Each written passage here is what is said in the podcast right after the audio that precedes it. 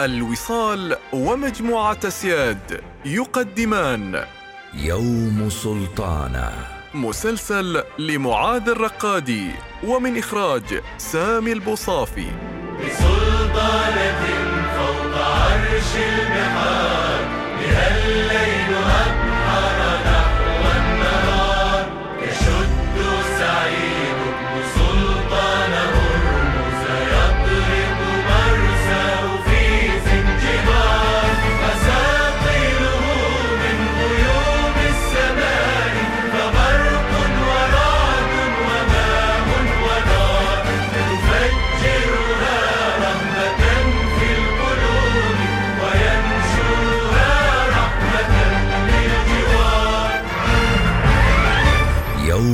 يوم سلطانة الحلقة الثامنة. أيها السادة نرحب بكم وأهلا بك السيد النعمان هل أذنتم لي قبل أن تستقلوا عربة القطار أن أعرفكم على أكثر وسائل الاتصال المتطورة لدينا في هذا العصر في نيويورك؟ فربما تعلمون أننا في العقود الماضية كنا نلجأ إلى إشعال النيران على أبراج متفرقة لإبلاغ المناطق الأخرى عندما يغزونا عدو أو حدوث خطب ما. وربما كان يلجأ البعض منا إلى استخدام الحمام الزاجل لنقل الرسائل التي لا تصل إلى وجهتها في معظم الأحيان. لكننا اليوم سنعرض لكم أحد الابتكارات المتقدمة. إنه جهاز التلغراف هل تصدقون؟ أنه باستطاعتنا إرسال واستقبال الرسائل من أي مكان في الولايات الأمريكية. يمكنكم القول أنه في غضون دقائق نستطيع إرسال شفرات محددة دون أي عوائق. أها نعم. سيد النعمان ما رأيك بهذه الآلة؟ لابد وأنكم تشاهدونها لأول مرة.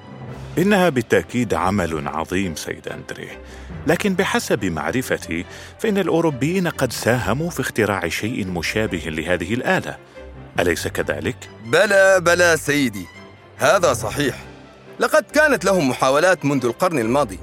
لكننا في الولايات الأمريكية أضفنا عليه تحسينات كثيرة نعم. إنه جهد مقدر يا سيد أندريه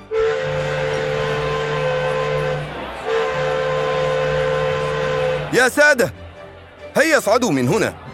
لقد حان موعد انطلاق القطار. وبإمكانكم أخذ جولة في مقصورة الركاب قبل أن نبدأ رحلتنا المثيرة. سيدي هذا القطار هو أحد أشكال التقدم الصناعي لدينا. انظر مثلا إلى هذا الهيكل المصنوع من الحديد الصلب وهذه الكراسي المكسية بجلد الغزلان. ولا بد أن تتعرف على المحرك البخاري الخارق الذي يجر هذه المقصورة والعربات الأخرى بسرعة خاطفة مم. إنه قطار عظيم ولكن كم من الفحم يتطلب تشغيل هذا المحرك؟ مم. المهم أن تكون كمية الفحم كافية وهذا يعتمد على المسافة التي سيقطعها القطار سيد النعمان تساؤلات كثيرة تتبادر إلى ذهن كل من يرى هذه التقنية الجديدة في التنقل بين المدن. فمنذ القدم عرف الناس أن جر الأحمال الثقيلة على سكة من الخشب أو الحديد يجعل نقل البضائع والأحمال الثقيلة أكثر سهولة. ولذلك بدأ الناس بالتفكير في كيفية الاستفادة من دمج المحرك البخاري الذي ابتكر منذ أواخر القرن الثامن عشر في نقل هذه العربات عوضا عن طاقة الحيوانات.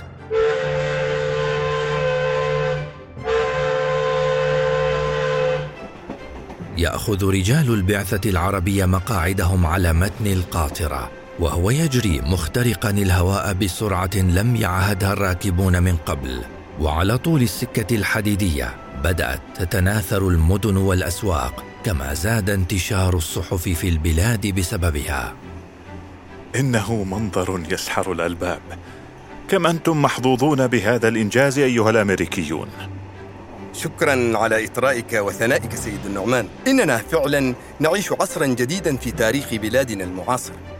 سيد أندريه صحيح أنك عضو في مجلس النواب لكن أعلم أيضا أنك خبير في المال والأعمال ويتبادر إلى ذهني سؤال حول تكلفة إنشاء سكة الحديد. هل هي مكلفة؟ بالتأكيد أنها مكلفة إذا ما تحدثنا عن المساحات الشاسعة للبلاد على الرغم أن طول سكك الحديد في عام 1830 أي قبل أعوام من الآن لم يتجاوز 23 ميلاً. في طول البلاد وعرضها. أما اليوم أصبح طولها يتجاوز 2800 ميل حيث ربطت الأسواق في البلاد. فعلا هذا إنجاز عظيم. أما تكلفتها فإن إنشاء ميل واحد من هذه السكك يكلف مبالغ طائلة لا تقل عن ثلاثين ألف دولار في الميل الواحد. إذا ما علمت أن الدخل السنوي للفرد من الطبقة الوسطى لا يتجاوز الألف دولار كما يتطلب بناؤها الكثير من المواد الخام كالقاطرات والخطوط المعدنية والدعامات العرضية والتي لا زلنا نستوردها من إنجلترا. سرعة هذا القطار هائلة جدا. ألا يصاب الركاب بالإعياء؟ من الطريف أننا كنا قبل عشرة أعوام. نعتقد أن ركوب قاطرة تجري بسرعة 18 ميلا في الساعة بإمكانها أن تؤدي إلى توقف أدمغة البشر. ولهذا نحمل ورقة وقلم لنرى ماذا يحدث عند خوضنا لهذه التجربة. هل يمكنك تصديق ذلك؟ إنه فعلا أمر غريب أن تكون اعتقادات الناس هكذا قبل عشر سنوات. نعم نعم أتفق معك. وقد تبين لنا أن هذا الأمر غير صحيح. فالقاطرات الحالية بإمكانها أن تسير بضعف تلك السرعة وأدمغتنا لا تزال تعمل. القطار وسرعته الكبيرة وما ينتج عنها من اندفاع كثيف للهواء تشعرك بركوب عربة يجرها مئة من أقوى الخيول. منظر الرجال والنساء المتحلقين على طول سكة الحديد والذين علموا من خلال الصحف عن قدوم وفد من بلاد بعيدة تشعرك برغبتهم في التعرف على العرب وهيئتهم وطريقة كلامهم التي لم يعهدوها من قبل.